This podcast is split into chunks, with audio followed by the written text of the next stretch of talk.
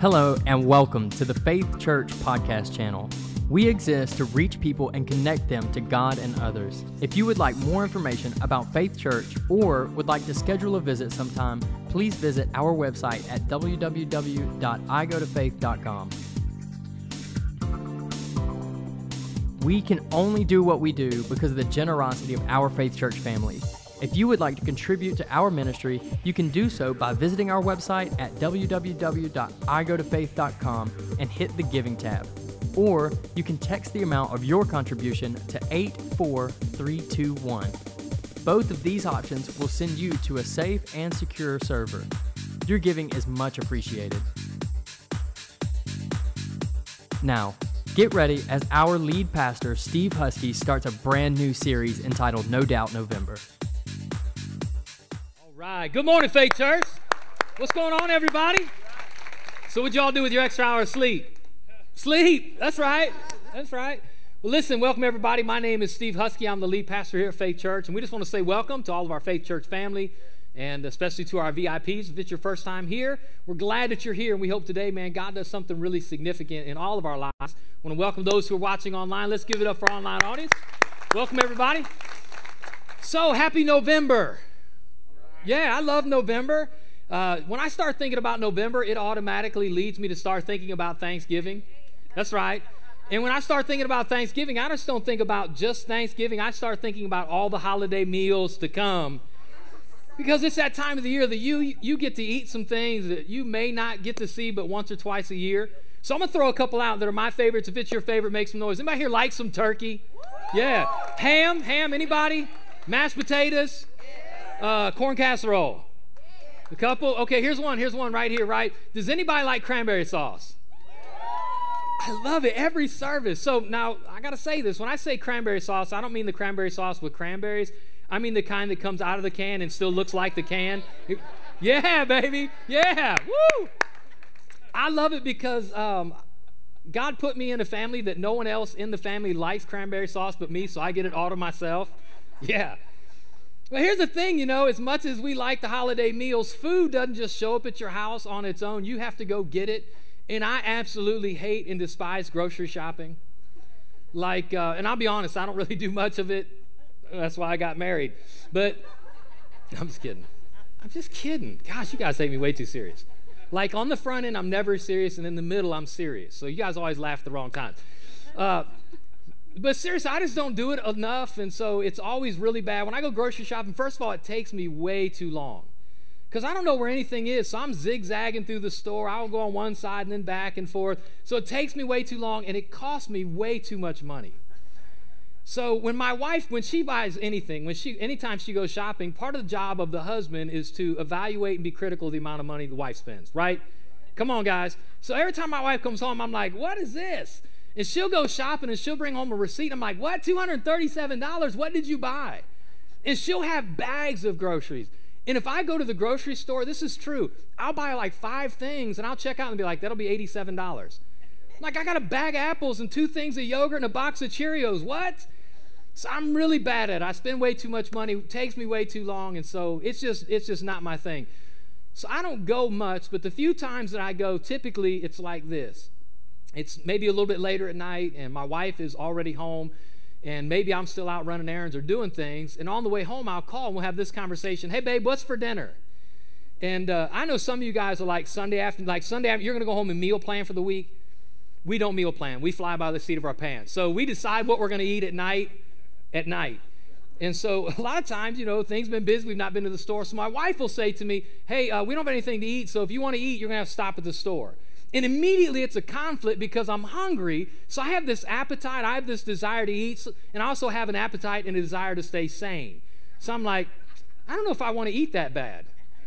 But food always wins. Come on, somebody. Food always wins in the end.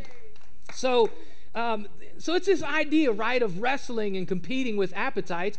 Because here's what I want to talk about today is I want to talk about the reality that all of us have appetites in our lives. And when I say appetites, I don't mean just being hungry or being thirsty. When I talk about appetites, I mean hunger, I mean these instinctive desires, cravings, passions.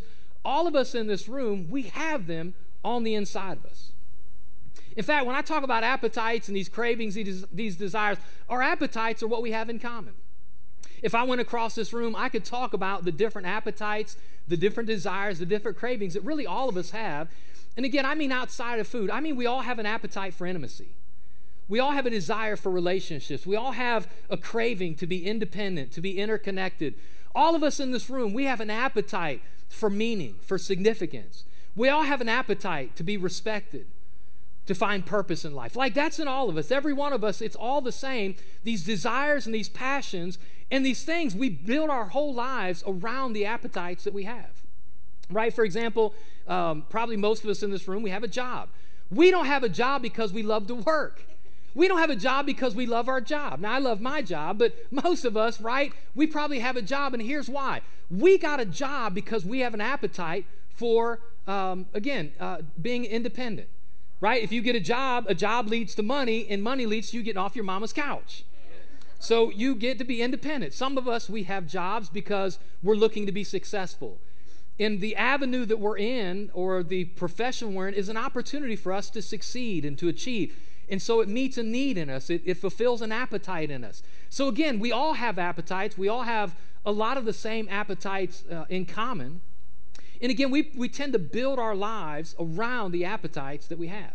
But here's the thing not only are appetites what we have in common, but they're what individualizes our lives. The reason my life is different from your life and your life is different from my life, it's not the appetites. All of our appetites are the same. But the difference is this the appetites that I choose to pursue in my life are maybe different than the ones you pursue. In fact, there are times, and I would say it this way it's, it's what defines our life and individual our lives when it comes to these appetites is kind of what we control, the appetites we control, and the appetites we pursue. And when I say the appetites we control, probably I should say sometimes the appetites control us. Anybody here ever feel controlled by an appetite? Let me just talk about it. Let's get real today at Faith Church.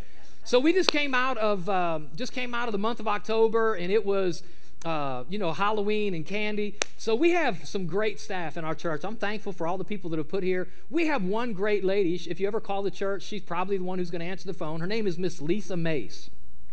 So Miss Lisa May, she brought in right in the beginning of October, she brought a big bowl of candy bars right at the beginning of October and set it in her office. Now, most of you guys know my journey, it's up and down with trying to maintain a level of healthiness and fitness, and it's always a struggle. So she brought this big bowl of candy bars, and I'm just telling you, week uh, day one, I'm like, no, no, no. Like, uh, you, don't, you don't control me. I tell you, I'm eating you if I want to eat you, and I don't want to eat you. Until day two came. And I was like, no, I'm going to be strong. I'm not having any of these things. And day three, I'm like, listen, is that a Baby Ruth? And it was really all downhill from there because, you know, day three, I'm like one. And then day four, I'm like, well, they're really small. I mean, two or three. This is truth. By like day five, I was double fisting the bowl. Because I thought, really, I thought, if I just eat the bowl, if I just eat it, then it's gone, then the temptation's gone.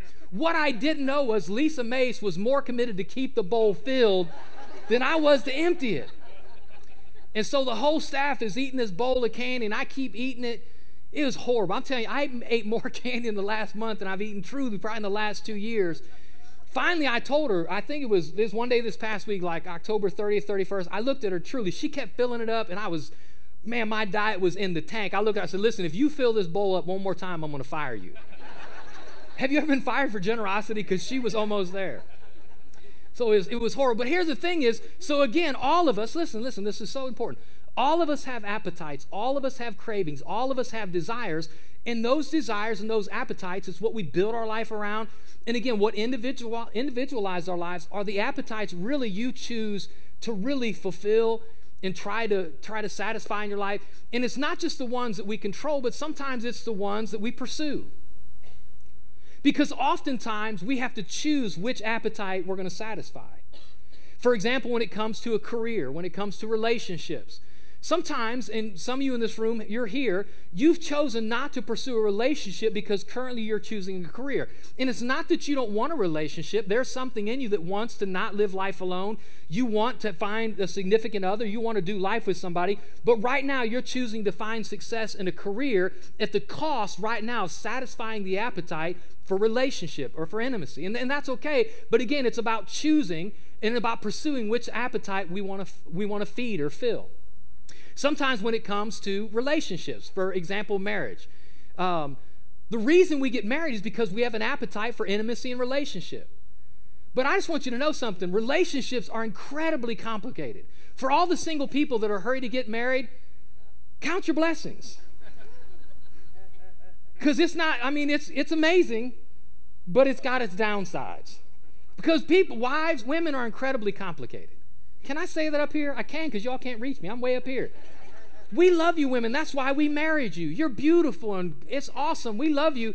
But men, we're easy to figure out. Like, you don't ever have to wonder what's a man thinking. If he's got a sandwich on his plate, his glass is full, football's on, and he has recently been intimate with his wife, it's all good in the hood. Wives are incredibly hard to read. We don't know what you're thinking. We may tell you we know what you're thinking, we don't have a clue.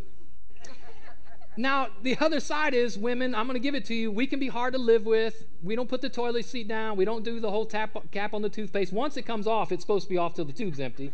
That's the rule. If you actually read the small print, it's actually in there. You know, I know it's complicated, but here's the thing. Do you know why? Listen, do you know why you put up with us and we put up with you?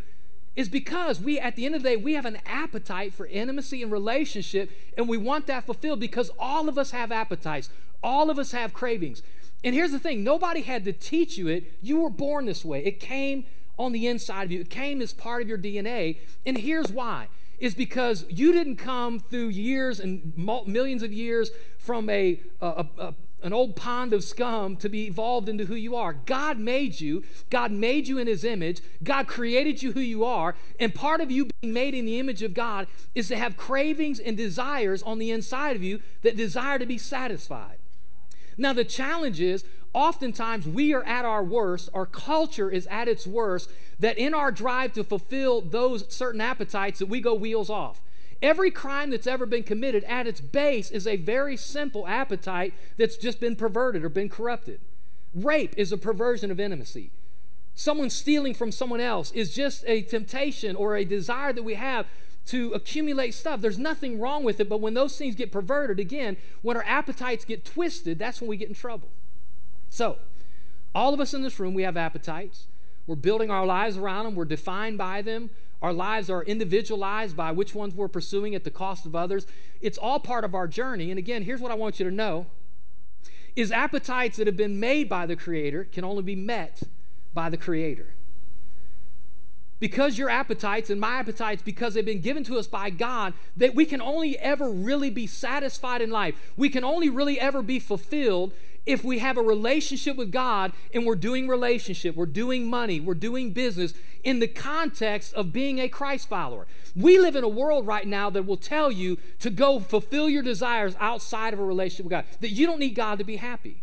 We live in a world right now that not only tells us that you don't need God to be happy, but we live in a culture right now that tells us that if you have God, you are less likely to be happy because God will cramp your business.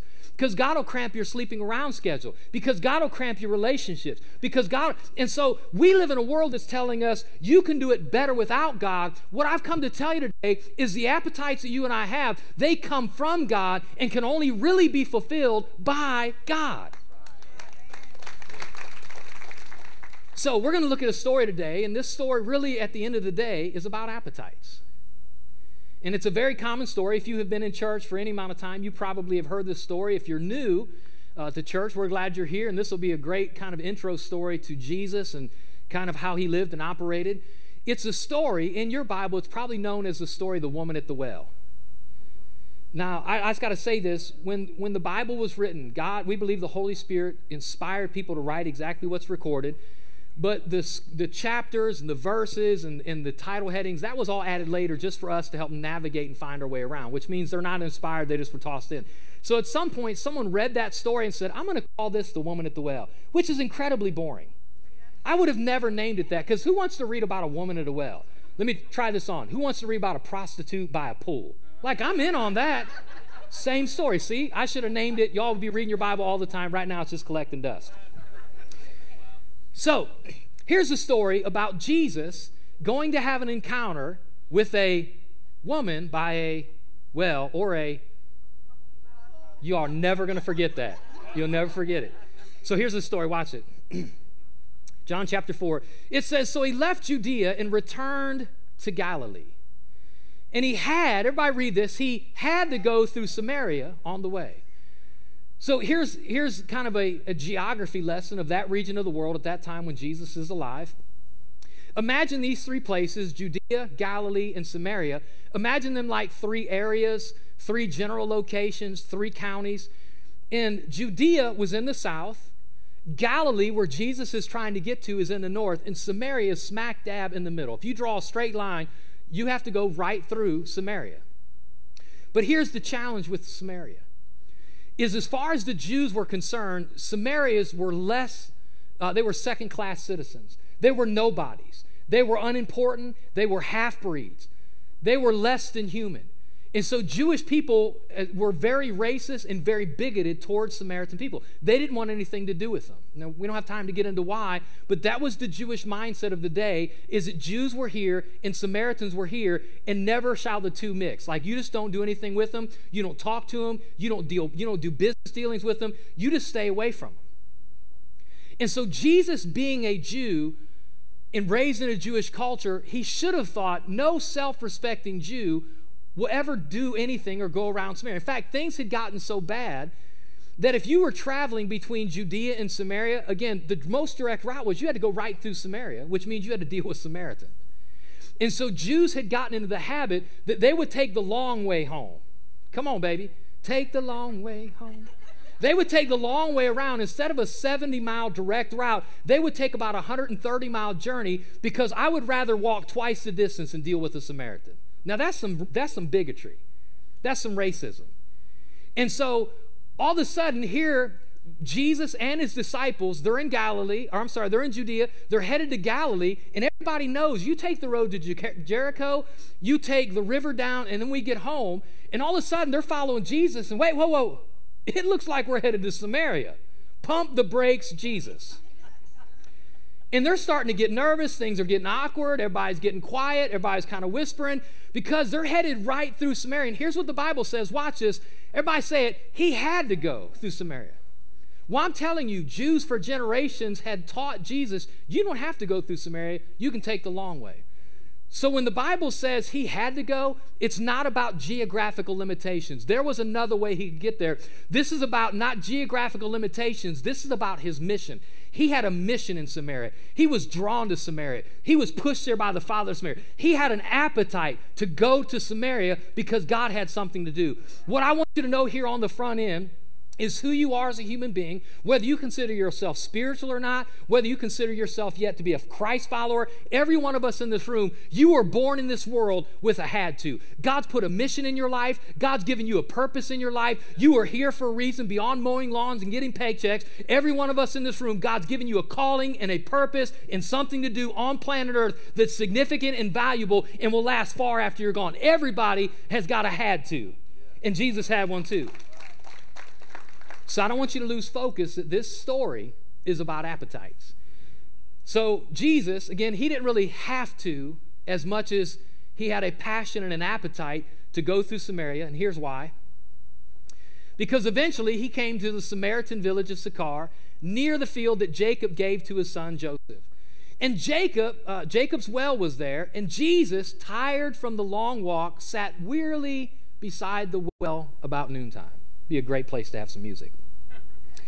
So imagine it's the heat of the day. Right now, I mean, the sun is at its apex. It's the Middle East. It's stoking hot. Jesus got some SPF, SPF 80 on. He's tired and he's, he's, he's sitting by himself. And here's why he was alone at that time because his disciples had gone into the village to buy food. This is a whole nother message. I could preach this whole message Anytime you're serving Jesus, He will force you to confront things that are difficult in your life. They were raised to hate Samaritans. You know what Jesus said? Hey, I need you to go into the Samaritan village and find some food. Can you imagine what that trip was like? So Jesus sits by himself. He's hungry. He's tired. He's in the heat of the day, but he's not there because he wants to. He's there because he had to. Because there was an appetite in his life that he was trying to fulfill. And all of a sudden, here comes a lady. Soon, a Samaritan woman. Come on, everybody. She wasn't a woman. We know what she was. A Samaritan woman came to draw water. And Jesus said to her, Please give me a drink. Now, you don't have to know anything about the Bible or this story yet. You already know something's wrong with this woman, the fact that she's there at noon. Because there was no indoor plumbing, there was no water in homes. In order for you to have water to drink, in order for you to have water to do what you needed to do to operate a home, in order for you to have water to, to, to give your animals something to drink, there was in every region or every village, there was a local well. This was the well that was in the city of Sychar. So everybody would come in the morning when it was when it was not hot out, or they would come in the evening, or both to get the water they needed for the day. But yet the Bible tells us that, and the writer of the book of John tells us that this woman shows up at noontime. Why didn't she come in the morning? Why did she come at the heat of the day? Because she was not just an outcast as far as Jews were concerned. She was an outcast as far as as far as uh, Samaritans were concerned because she was living a very unsavory lifestyle. She was making some choices that made her an outcast in her own culture, in her own society. And so she shows up to get some water, expecting to be alone. And lo and behold, there's Jesus. And Jesus says to her, Hey, give me a drink. The woman was surprised. For Jews refi- refused to have anything to do with Samaritans. And she said to Jesus, You're a Jew, and I'm a Samaritan woman. Why are you asking me for a drink? I mean, she was blown away. Because again, culturally, the bigotry and the racism was so deep and so wide that, first of all, Jews never spoke to Samaritans. And it was culturally unacceptable for a man to ever talk to a woman one on one. Like, you just don't do it. In fact, if you were married, it can be considered adultery. So you just don't do it. So, for a Jew to talk to a Samaritan was a no no. For a guy to talk to a girl alone was a no no. Here's Jesus, a Jew, talking to a Samaritan woman alone, like Jesus was violating every cultural boundary. Which this is good news for me because if you're here and you feel like you're unreachable, like you've gone too far, like God cares about church people but not you, where God cares about good people but you've made too many mistakes, I want you to know that Jesus will violate every cultural boundary to get where you are because He don't love good people, He loves all people. That's good news right here. so again, she, she, says, Jesus, hey, give me a drink of water. She's freaked out because he's even talking to her. She's in cultural shock. And she says this, hey, why are you asking me for a drink? Remember, this is a story about appetites. Jesus replied, If you only knew the gift God had for you and who you're speaking to, you would ask me, instead of me asking you, you would ask me, and I would give you, come on, everybody, shout these words living water. That's weird. Can we just say that? See, I know in church, we'd be like, oh, praise the Lord, living water. I've got a river of life flowing out of me. Makes the blind to. I mean, it's like, what? Living water? She's like, what are, you, what are we talking about? Are you talking about seltzer water? Are you talking about stuff with the bubbles in it? Jesus, watch this, because this is a story about appetites. So Jesus says to her, Hey, you're here to get water out of the well. Give me a drink of water. She's freaked out and she looks at Jesus and says, Hey, we shouldn't even be talking. And Jesus says, Hey, you should be glad I'm talking to you. Because if you knew who I was and you're about to find out, you would ask me, and I wouldn't give you this plain old water. I would give you living water. What's he mean by it? He tells her, Listen, watch. But, sir, you don't have a rope or a bucket, she said, and this well is very deep. Where would you get this living water? Like, it's not clicking yet what he means. Jesus replied, Everybody here read this and then remember this verse to the end. Anyone who drinks this water will soon be thirsty again. Talking about the well water. But those who drink the water I give, come on, say it, will never be thirsty again. It becomes a fresh, bubbling spring within them, giving them eternal life. What Jesus is doing is he's, he's narrowing down the appetites she has in her life. Everybody has appetites. We build our lives around them. We are defined by the appetites we fulfill, we pursue, and we choose to satisfy. And he's looking at this woman he's saying, Hey, I want to talk to you about appetites. You know what it's like to be thirsty. So do I. But let's talk about the soul thirst we have. You know what a soul thirst is? A soul thirst is when you choose to try to fulfill an appetite that God's given you outside of a relationship with God. Because you can do everything you can in your own power. You can listen to this world tell you you don't need God, that God's an obstacle, you being satisfied in this life. And if you ever try to fulfill an appetite that God's given you outside of a relationship with God or doing it God's way, it will always leave you thirsty. And Jesus is saying, hey, you know, you know the problem? The problem isn't that you're physically thirsty. The problem is that your, your heart's thirsty. And then he gets right up in her chili. And he says this she said, Please, sir, the woman said, Give me this water, then I'll never be thirsty again, and I won't have to come here to get water. And Jesus says, uh, Go get your husband. Oh, it's about to get real. if you don't know this story, Jesus is about to make this conversation get really awkward. Because when he looks at her and she says, Hey, give me water, she says, Hey, why are you talking to me? And Jesus says, Hey, I want to give you living water. In order to let her know how desperate she needs this living water, he exposes how thirsty she is. And he brings up her relationships. An appetite we all have. We all have appetites for relationships. We all have appetites for intimacy. And he looks at this girl and he says, Hey, hey girl, go get your husband for me. And she's like, um, yeah, about the husband thing. I don't have a husband. The woman replied, Jesus said, You're dang skippy. You don't have a husband, You've had five husbands, and you aren't even married to the man you're living with now. You have certainly spoke the truth. He says your, your, your life is a relational train wreck. I love it. I wonder if he like I wonder if he really said this. You we always put like you have spoken the truth. you know, my kids, you know, I was trying to push them to try to excel in school. And, you know, if they come home and they got like a, hey, how'd you do on your test today? Um, I didn't, you know, I did okay. Well, what's okay? Uh, a 62. Well, that's horrible.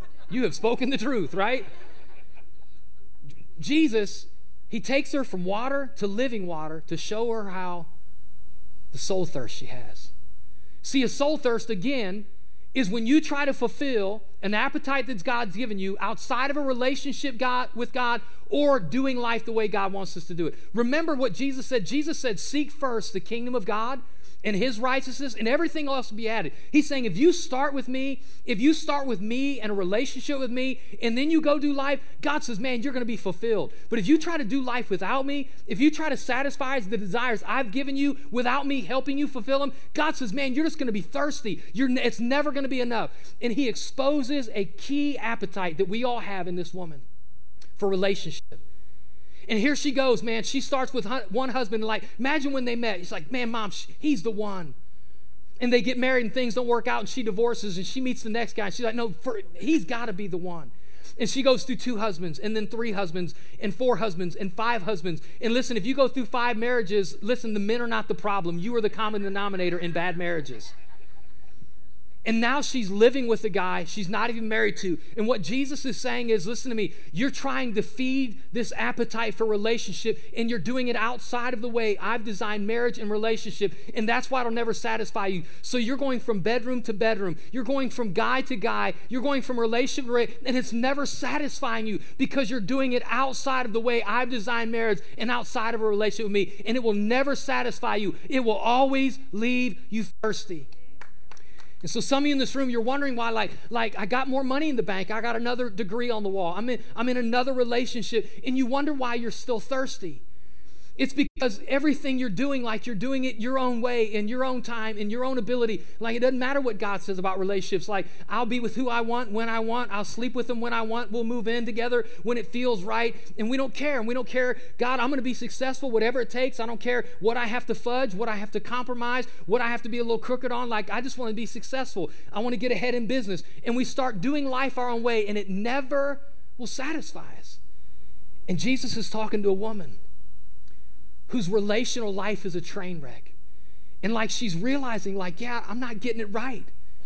And I'm still thirsty for another guy. I'm still thirsty for another relationship. I'm never satisfied. He's like, hey, because you're drinking like the water of this world. You need, you need the water that only I can give. She says, Sir, sir, the woman said, You you must be a prophet. Yeah, that's she's quick too. She's she's like, listen to everything Jesus is saying, saying, wow, Like, you know my whole life story. You, you just don't know my circumstances. You know my heart. That I'm bankrupt inside. Like I'm dying inside. Like I'm, I'm trying to do everything I can, and it's just never enough. But the time is coming. Jesus, they get into this conversation. You can read it. I've skipped a couple verses. She's starting to have this encounter with God. Like she's starting to figure it out. That this guy she's talking to is not just a Jew, he's a prophet. He's not just a prophet, he's there's a good chance he's the Messiah. He's, he's the guy everybody's been waiting on. And so at that time, there was this debate about where religious people worshiped. And Samaritans said, You worship on this mountain. And Jews like, No, you worship on this mountain. Because mountains signified man's effort to reach God. You climb the mountain, you're closer to God. And so she's asking, like, what mountain, if, like, okay, I'm ready to get my life right, so what mountain do I worship at? And Jesus answers the question. He's like, hey, neither. It's not about a mountain because a mountain represents you trying to get to God.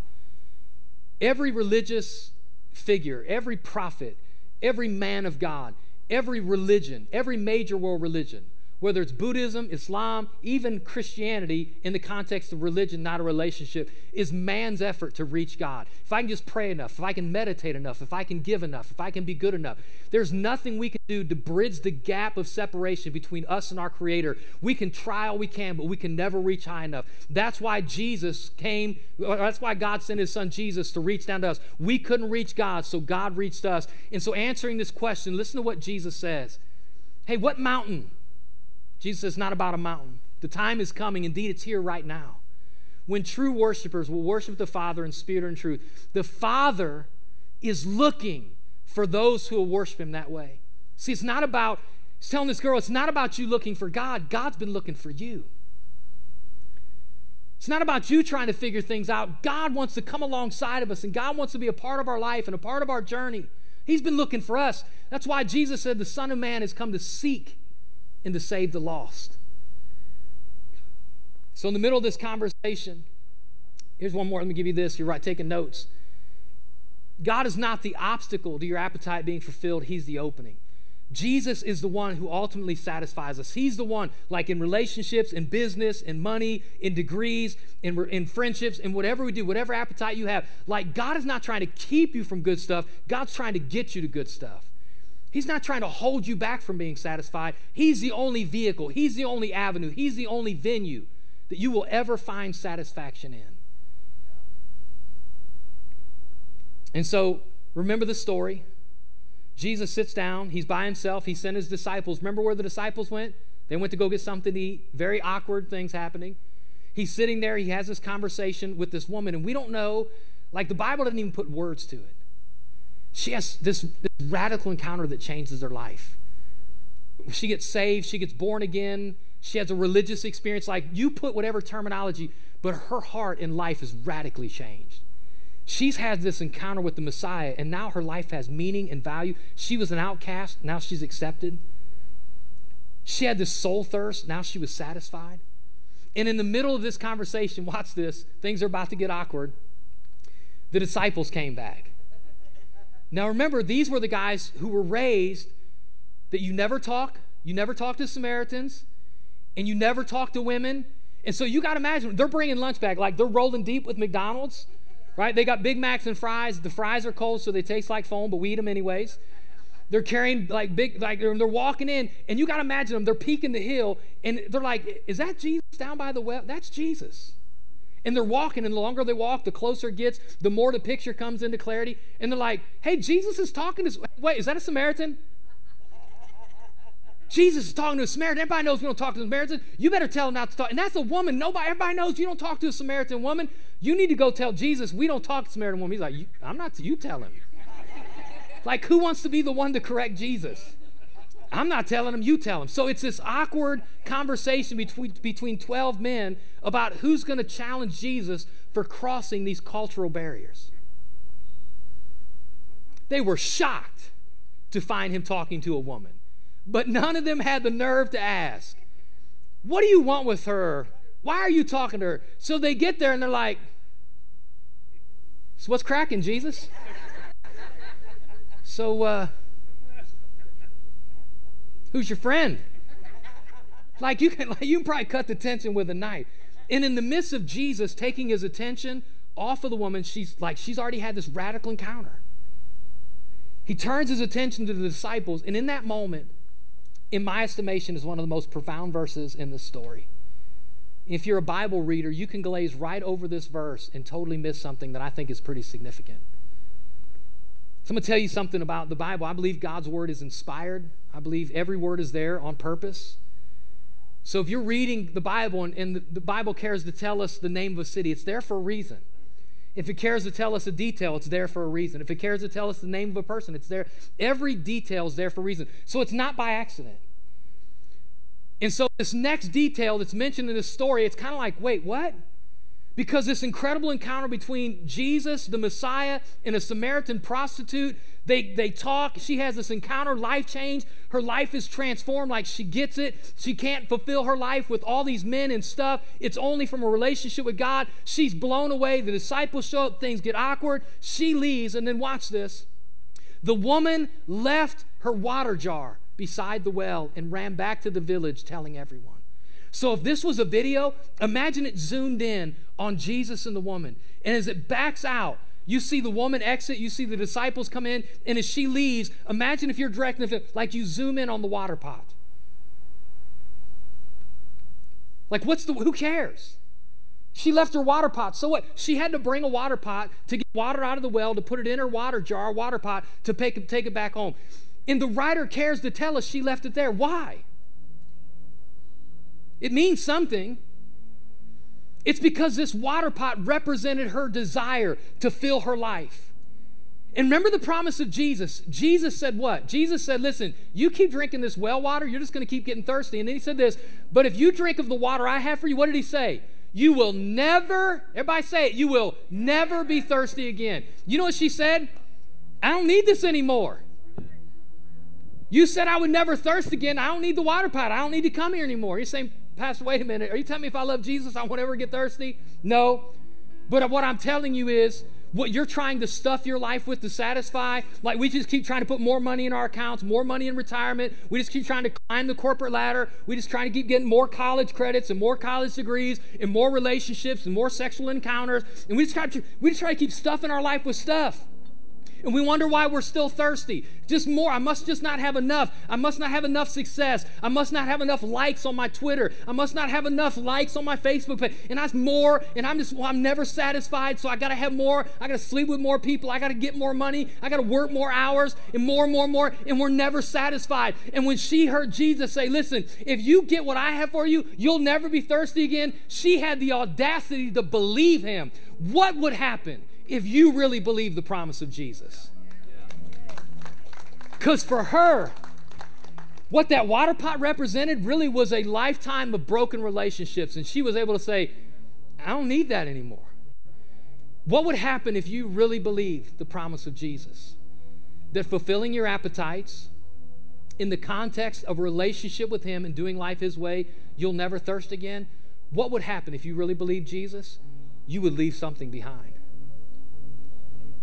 you would leave something behind. And she runs to the village and she's so overwhelmed by this life transformation. The people that in her own village were avoiding her, she starts knocking on their doors. She's become a Jehovah's Witness. No, I'm just kidding. She's like, hey, come, like, this guy, I met the Messiah. You got to come meet him. And like the entire city comes out to meet Jesus. You can read it. It's, and they start getting saved. It's crazy. But remember the story. The story is a story of appetites. And it wasn't just her appetite that was perverted and twisted and she was trying to fulfill outside of a relationship with God. But we see on display the appetite of Jesus. Remember, he had a had to. And he goes into the village. He's sitting by himself. Remember, he sent his disciples one more time. Where did they go? To get him something to eat. He was tired. He was hungry. He was weary. But he fulfilled his had to. The disciples come back and watch this. Meanwhile, the disciples were urging Jesus, Rabbi, eat something. But replied, I have a kind of food you don't know anything about. They're like, hey, did someone bring him some Wendy's while we were gone? Like, we were going to McDonald's. Like, who fed you? What's going on? The disciples ask each other, they're curious, like, you were hungry when we left. Now you're not hungry. What happened? Everybody here read this, we're almost done. Then Jesus explained, My nourishment comes from doing the will of God who sent me and from finishing his work. He's like, You know what? I got appetites just like you do. He's like, We're all in this thing together that if you're not careful, you'll try to satisfy yourself the way this world tells, like, just do it without God. God's just hindering you from what the best. He's saying, but you know what really satisfies me? You know what really quenches my thirst? Is when I when I fulfill my had to, when I do what God wanted me to do, when I please my Father.